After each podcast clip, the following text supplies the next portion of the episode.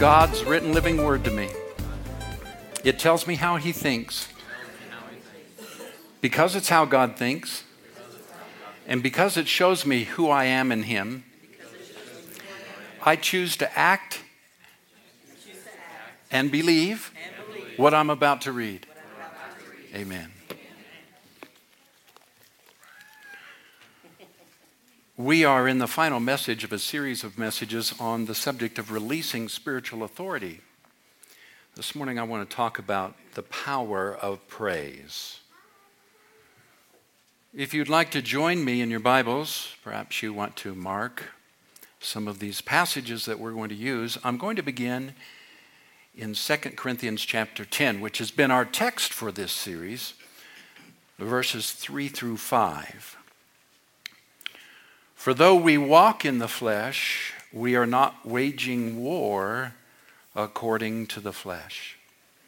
For the weapons of our warfare are not of the flesh, but they have divine power to destroy strongholds. Everybody say the word strongholds. Say it again out loud strongholds. We destroy arguments and every lofty opinion raised against the knowledge of God. And we take every thought. I want you, please, to take notice how often he refers to the intellect or to your mind here, your thought life. We destroy arguments and every lofty opinion raised against the knowledge of God, and we take every thought captive to obey Christ. So, in this series of releasing our spiritual authority, since 2 Corinthians chapter 10, these several verses are the foundation of all teaching on this subject. No one has ever taught on this subject without using this text. No preacher, no evangelist, no speaker, has ever taught on spiritual authority and the believer's authority without mentioning this text. I thought it important to base our series on that and then to give some definition, first of all, to the word strongholds. We've thought that it meant this supernatural external evil that comes against us and tries to steal from us or rob or destroy our life. And actually, we found out that the word stronghold means a fortification with a strong hold on your mind. You see, we are not shadow boxing against disembodied spirits. This is close proximity wrestling. Somebody once called it the house of thoughts. It's a pattern of thinking which exercises undue influence or leverage over your thought patterns. That's a stronghold, it's not a demon. And we learned that the believer's authority to pull down these strongholds began in the garden in Genesis chapter 1 verse 26 when God gave Adam complete rule over all of the earth and all of his circumstances. He put Adam in the garden to rule as a sovereign. And he made Adam the architect of his surroundings and his destiny. He was destined to rule. Then we learned how that he gave it away, he abdicated it, gave it to Satan. And but here's what we also learned as we came then into the New Testament in Luke's Gospel chapter 10 and in Ephesians chapter 1. We learned that Satan cannot do anything without our consent and our cooperation. Satan's only effective weapon Satan's only effective weapon is that he is a seed merchant. He's a thought merchant. And so we studied how that we have the same authority that Jesus Christ does. And we can pull these opinions and these strongholds, these arguments, these thoughts down and take them captive to Christ. Last week we talked about the subject of how God is not going to come down from heaven and do anything about the devil for you. Stop praying that. Stop asking God to come do something about the devil. Everything God's going to do about the devil, He's already done. Everything God is going to do about the devil for you and me has already been done. So don't pray that way. James chapter 4 and verse 7 tells us that we are to resist the devil and he will flee from you. Now, as you read that statement, which is often misquoted and quoted out of context, you know, we have to fight the devil. We have to resist these supernatural external evil forces. Okay, that's the whole idea, typically, of a message on spiritual warfare. This external evil force that we have to resist and stand against and sweat and yell and fast and pray. And we learn actually very little of that is true, almost none of it. None of it applies to this passage. 2 Corinthians 10. And that actually, even James 4 7 about resisting the devil and he will flee, the context of that has nothing to do with external evil forces, but rather with our thoughts and our attitudes. Read it not right now, but verses 1 through 6 all deal with thoughts and attitudes, not with evil external forces. So then we find in verse 7 and 8 that resisting the devil is defined by the rest of the verse that often is not quoted when we quote resist the devil. The rest of the verse goes like this Submit yourselves unto God. How do you submit yourself unto God? You submit yourself to His Word. When you submit yourself to His Word, you are submitting yourself to God. And so, resisting the devil is quite simply explained and summarized as submitting ourselves completely, especially in our thought life, to the Word of God. And, and then finally, last week we took a look at this idea of this warrior mentality that we find among many Christians from the book of Ephesians, chapter 6. We unpacked Ephesians chapter 6, where Paul tells us that we're in a wrestling match with the forces of evil and that we can quench all the fiery arrows or darts or missiles of the wicked presence using our shield of faith.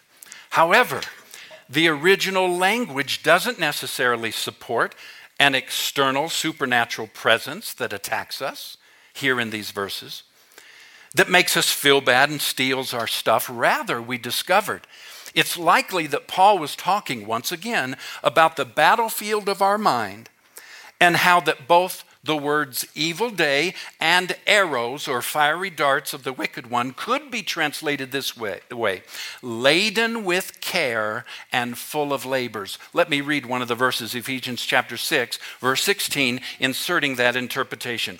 Taking the shield of faith with which you will be able to quench all the fiery darts of the one who throws what is laden with care and full of labors.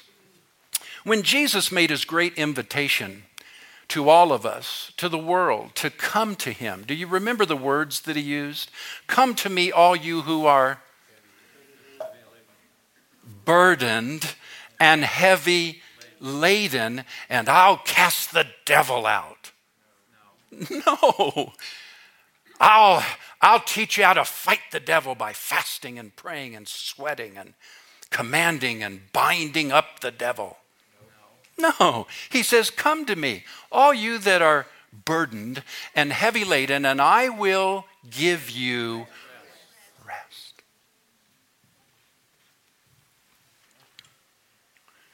The whole idea of spiritual warfare is taking authority over my thought life from a place of rest where I'm trusting in the Word of God and in Jesus Christ, who is the source of my identity and all that I am. In that I rest, and in doing so, completely submitted to the word, I wind up resisting the devil. He has no place in me. That's what Jesus said about him. He just, he has no place in me. Could you all say that? The devil has no place in me. No place. Now, Amy got you to shout. I'm working hard here just to get a, a little bit of response now. I realize I'm not a prophetic elder, but if we could, you know. The devil, say it, the devil has no place in me. Do you know what you've just done? You've resisted the devil. You've done spiritual warfare. Congratulations, high five. Give the person next to you a high five. Give me a high five. Amen. You just did spiritual warfare. No fasting, no praying, no sweating, no, you know, I did ask you to raise your voice out of a attempt to get a little passion here from you on Christmas week. But, you know, I'm going to get Amy back up here. I'm going to get Amy back up here. Don't make me get Amy back up here. You'll regret it. It'll be the last thing we do, okay? I won't be able to finish my message.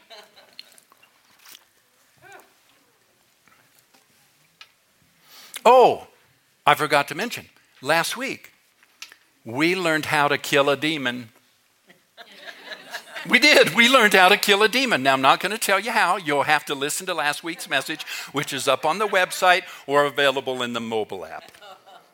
So here's the big idea your redeemed identity is actually the source of your spiritual authority and victory over spiritual darkness and over the devil. So let's talk about praise and how that praise releases our spiritual authority. Boy, do I thank our worship team, Brother David and Alicia, I mean, that's Brother David and Sister Alicia Lewin, who led us this morning in this tremendous example of praise that just like cleared the air.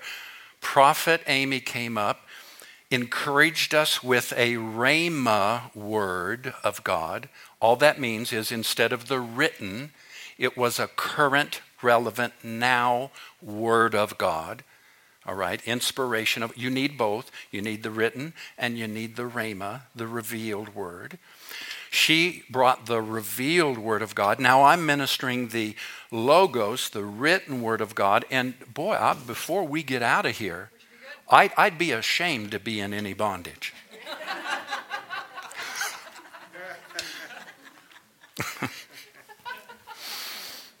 Now, look, listen to me. I, am just, I'm dead serious. Actually, I'm just serious. I'm alive serious here, okay? I don't want to speak anything. Comes out of my word of faith background. Don't, don't say anything, you know, that acknowledging the devil. Just as with Christmas, y'all listening? You sidebarring? Don't sidebar. There's not a good time to sidebar. Sidebar later. Just as with Christmas, I mean the lights, the decorations, special food and clothing, the beautiful songs, all the wonderful gifts that we're going to give, so thoughtful. All of those serve as reminders of the truth. They're not the truth, they're reminders. They're representative activities and gestures which cause us to remember and enjoy the reality of the good news. They aren't the good news, they remind us of the good news. They aren't our salvation, they remind us of our salvation. They don't, in and of themselves, give us the power to change. They remind us of the change which has already taken place. And yet, here it is Christmas. We've decorated our homes. We've hung the decorations on the tree. Put up a tree if you put up a tree. We've, we've wrapped gifts. We've been out shopping. We're all excited. And you can kind of feel it in the air, can't you? You can kind of, there's just an excitement that comes with Christmas. For, for many people. I realize that, that the very reverse of that can be true for, for some, that Christmas reminds them of, of difficult times in their life. And we're caring about that, we're sensitive to that. But if, if you would, for a moment, as I make the point, this is what happened this morning as we praised. It doesn't take the place of victory. It isn't the truth. It reminds us of the truth. When we worship, it doesn't take the place of Jesus, It reminds us of Jesus. Praise, yelling, shouting, screaming, running, dancing, playing the tambourine, playing the guitars, singing boisterously, singing very soft and quiet. I loved how this morning, several times, we sang boisterously and with volume, and then we got very, very, almost to a whisper, didn't we, this morning? See, now that isn't in and of itself the good news. It isn't in, its, in and of itself the power to change. It accesses the power that has changed us. It accesses the truth that we're already born of his spirit. We are already seated with him in heavenly places. We already rule and reign over every spiritual force of darkness. We're already there. And praise and worship just sort of pulls back that curtain and gives us access to what is already true about our lives. So I want to begin with a premise this morning. We do not praise and worship to enter, but to celebrate. The Old Testament concept of praise is that we need it to enter God's presence. Consequently, every worship service, David, every worship service has to be better than the last one. Worship leaders beat themselves up trying to bring everybody into something each week that's just going to cause us all to be bouncing off the walls. David is a worship leader. There's nothing you'll learn more important in the ministry and the call to worship leading than this. Learn to do worship average. Learn to do average well. And when God pours out his spirit and there's a call to shout, we shout. But sometimes there's a call to grow quiet and to be still and to know that I am God. Neither one changes God. Neither the shout or being still changes the reality of who you are seated with and how that all of the devil's power and principality is underneath your feet. And you're told just to resist by staying submitted to that truth, and he'll flee from you. But we enjoy all of it because of what it does in our being, how it brings us to a place. Just remember, we do not praise to enter, we do not worship to enter, we worship to celebrate. Let me say it this way We do not praise God to get Him to give us something because He has already given us everything richly to enjoy, the scripture says. So I'm not going to praise Him trying to get, I'm going to praise Him to celebrate what is already mine. Thank you, Lord. To do anything else would change it from being a gift of grace to being a work of my flesh that he owes me something because I've fasted long enough, I've prayed long enough. Oh, and by the way, I did pretty good this week on my moral list. That's why we're lacking. That's why we're lacking. Yeah. Because that's what we do. Yeah, yeah. That's exactly what we do.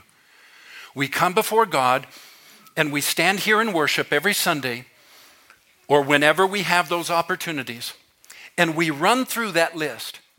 Did I do this? Did I accomplish this? Did, did I read my Bible long enough? Was I good to people?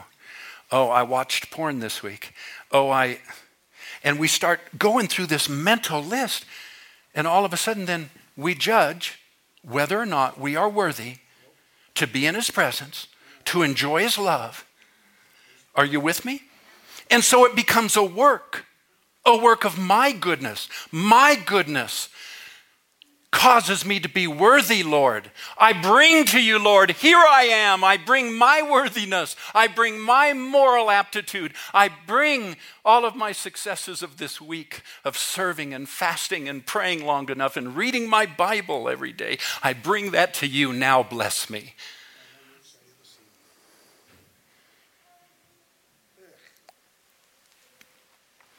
Praise reminds us of our redemption.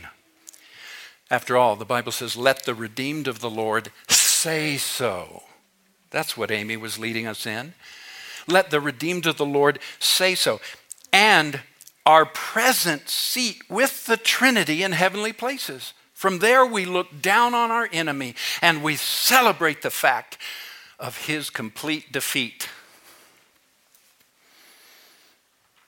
Join me in Psalm 149, please. Psalm 149. Let's look at it together and read it. Wow, what a psalm. You there? When you get there, give me an amen. Thank you. Boy, this left side must be backsliding. Amen. Everybody on the right already has it. It's like, you say, Pastor, it's going to be right up there. Well, maybe not. Maybe I'll just have them turn it off. Maybe you need to look it up. Well, I don't know where Psalms is. It's right in the middle. If you just take your Bible, let it fall open in about half, you'll be in Psalms. I don't have a Bible. That's okay. Download a Bible app on your phone. I don't have a phone. You liar. you do too. Psalm 149 Praise the Lord. Sing to the Lord a new song. His praise in the assembly at Genesis Church. Let Genesis be glad in her Maker. Let the children of Zion or Genesis rejoice in their King. Let them praise his name with dancing. Make melody to him with the timbrel or tambourine and lyre. For the Lord takes pleasure in his people, and he adorns the humble with salvation. That's interesting because in 1 Peter chapter 5, it says, God resists the humble, excuse me, resists the proud, but gives grace to the humble. Keep me straight. God resists the proud, but he gives grace. Do you know who's proud? Do you know how to measure proud? The person who brings to God their own holiness, their own accomplishments, thinking that God will reward them, that's pride. But for the person who's just humble and realizes Jesus did it all, Jesus did it all. I have nothing to bring him except myself, and I surrender completely to your word. Your word says I'm seated with you in heavenly places. Your word says that all demonic power is underneath my feet. Your word says that I'm blessed going out and coming back in. Your word says that by his stripes I am healed. Your word says that is submission, and he gives grace to the humble. And so, Resist the devil, and he will flee from you. It's all very simple, and it's all tied together right back here in Psalm 149, verse 5. Let the godly exult in glory, let them sing for joy on their beds. Let the high praises of God be in their throats or mouths, and a two edged sword in their hands. Why? To execute vengeance on the nations and punishments on the people to bind their kings with chains and their nobles with fetters of iron, to execute on them the judgment written. This honor have all of his godly ones. Praise ye the Lord. I'll tell you what, when you can't think of a scripture to go with your situation, just begin to praise. Praise, it's indicated here, will accomplish spiritual things in the realm of the supernatural. When you praise, it goes out there as a declaration of who you're submitted to and that He is your resource and you are trusting completely in Him. Well, Pastor, I have bills. Praise ye the Lord. Well, Pastor, I couldn't buy Christmas gifts this year. Praise ye the Lord. Pastor, my car's stopped running. Praise ye the Lord. See, when you worship, when you praise, when you keep your eyes on Jesus in the midst of difficulty, what you're saying is, God, you are my supply. You are my resource. I will not trust in myself. You have an answer for this. I'm not taking my eyes off of you. I am submitted and trusting you in the midst of this. Now, it might be that if you can't pay your bills, you're living beyond your means. Stop it. It might be that if you can't pay, make your car payment, you need to give the car back. Take the car back. it might be that if you're always late on your house payment, you bought too much house. Who were you trying to impress? Who were you trying to stay up with? And you know what? Nobody cares. Nobody cares. All right? So there's an easy solution for all of this, and it's quite simply to trust, to enter into his rest, and to keep our mind stayed on him. I will, watch this, here's the verse I will keep him in perfect peace whose mind is stayed on me. Speaking of the, the Lord, me. I will keep him in perfect peace whose mind is stayed on me, the Lord says. Now, Jesus alludes to this passage in Psalm 149 on spiritual and applies it to the subject of spiritual warfare, teaches us actually how to release our spiritual authority. Watch. Join me in Matthew's Gospel, chapter 21. Jesus actually shows us how to release our spiritual authority through praise. Matthew chapter 21, verse 15. But when the chief priests and the scribes saw the wonderful things that Jesus did, and the children crying out in the temple, Hosanna to the Son of David, they were indignant religious spirits and religious people will always be indignant towards genuine praise. If you felt something rise up in you, if you felt something contrary, if you felt something indignant rise up in you this morning during the uh, prophetic shouting time, check yourself. Go before the Lord because it's that religious spirit that rises up and says, You can't do that. Don't do that. This is the house of God. See those children over there praising God, shouting, Hosanna, son of David. That shouldn't be going on here. And they said to Jesus, Do you hear what these are saying? Watch. And Jesus said to them, Yes.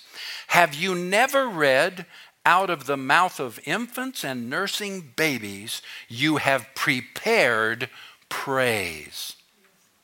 Oh my goodness. Nursing infants and babies who haven't even accepted Jesus yet? Haven't been to church, haven't repented of their sin, been filled with the Holy Spirit, haven't learned how to read the Bible? Oh my goodness. The Aramaic translation of this last phrase or sentence, watch. Who of you has not ever read your glory straight from the mouths of young ones and toddlers? That's the Aramaic. Now, Jesus was actually quoting Psalm chapter 8, verse 2. We have it on the screen. Watch. Out of the mouth of babies and infants, you have established strength because of your foes to still the enemy and the avenger. New English Version says, Through the praise of children and infants, you have established a stronghold against your enemies to silence the foe and the avenger. Here's Rotherham's translation of that. Again, Psalm 8, verse 2. That's what Jesus was quoting when he made the statement about out of the mouth of nursing babies, you have prepared praise. He was quoting Psalms, but you go to the psalm he was quoting, and it's changed a little bit. Out of the mouth of children and sucklings hast thou laid a foundation of strength because of your adversaries to make foe and avenger be still. Pastor, the devil's been after me.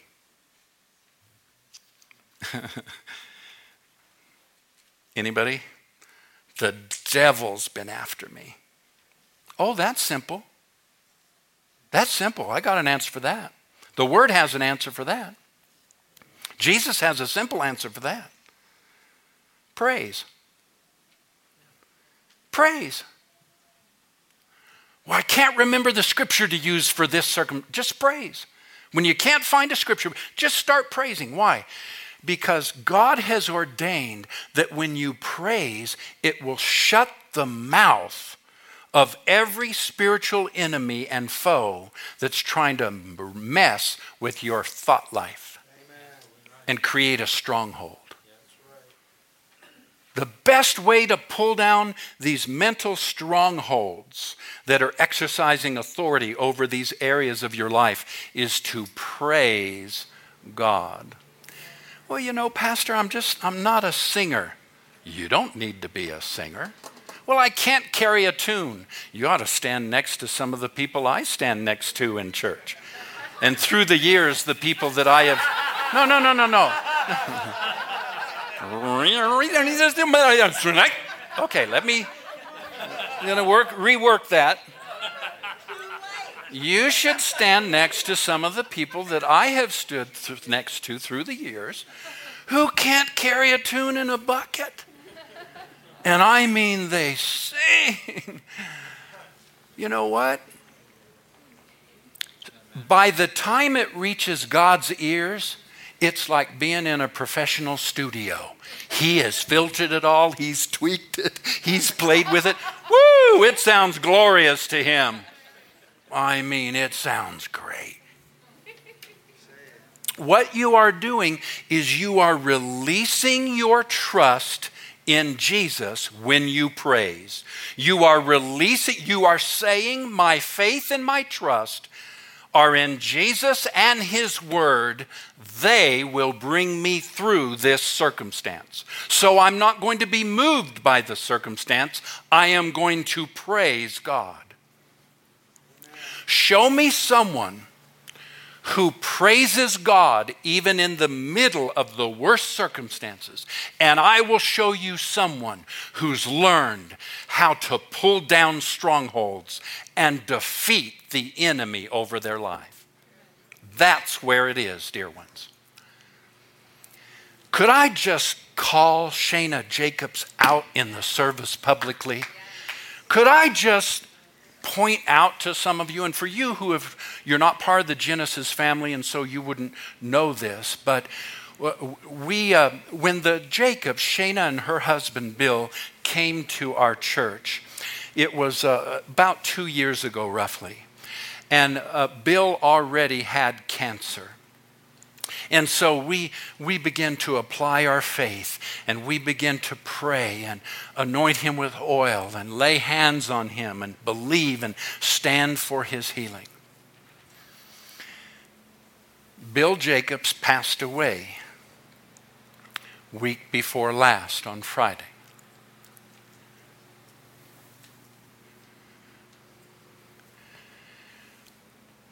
Shana and her family if they were staying with Shana, if they were in town, this woman and her family were here during, they were here the Sunday following his death, they were here for two Sundays before his death when he was in hospice. They were here. After his death, they've not missed a Sunday. I'm saying, what kind of faith? What kind of relationship with Jesus is it when your spouse leaves this earth, passes away, and dies, and you don't miss a church service? You stay right there. I'll tell you what.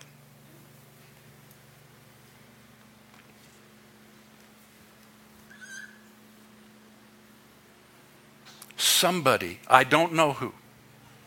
I'll never know, don't want to know. I heard it, I heard it reported that it was said that the, the devil won. When Bill died, the devil won. How shameful. If, if you're here this morning and you said that, how shameful.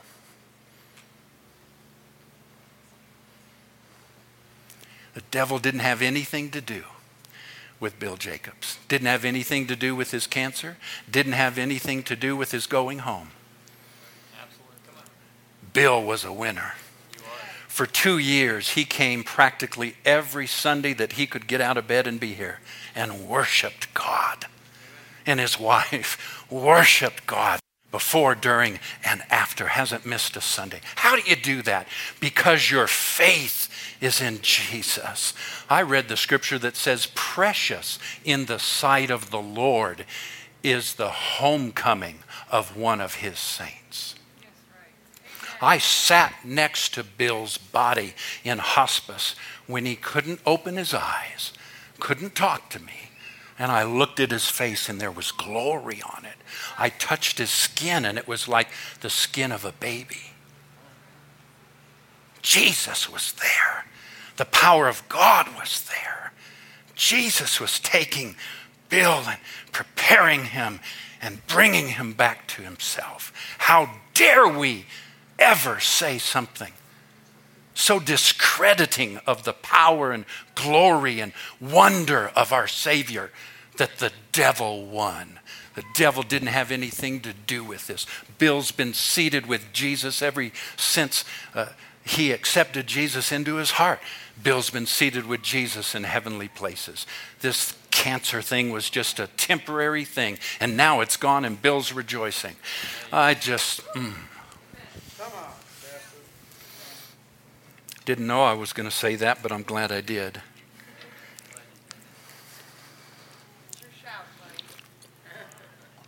It is my shout. It is my shout. Not many times does something perturb me. I was in the car with Nina and I said, Man, I am mad. I, when I heard that, I said, Man, I, how audacious. How disgusting. What a prideful thing.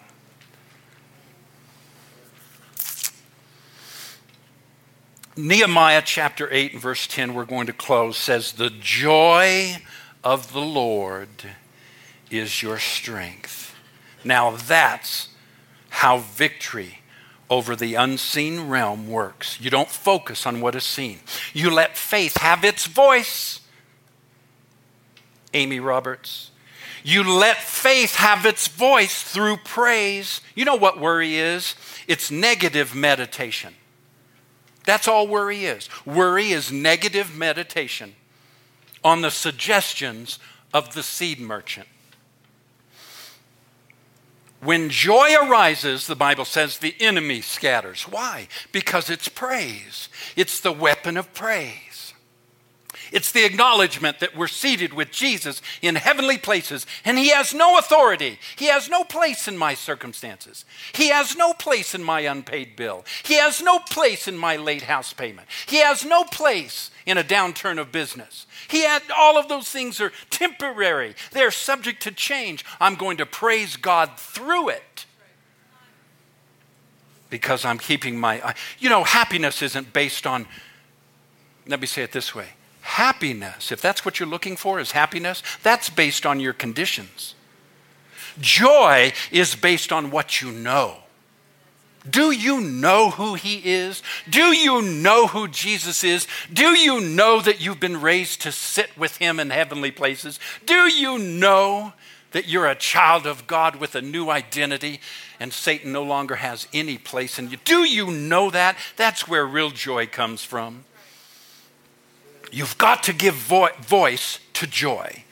You've got to shout praise rather than just sitting there and accepting this condition as the final word. It is not the final word. And, and everything that Satan suggests to you is quite simply to inflict panic. It's the what if of Genesis when the serpent came to Eve and said, What if? What if? And she listened and she believed it. Everything Satan suggests to you is just a what if to get your mind off of the Savior. And Satan knows he'll have no place in you. Satan knows he has no place in you unless he can get you over onto the platform of fear.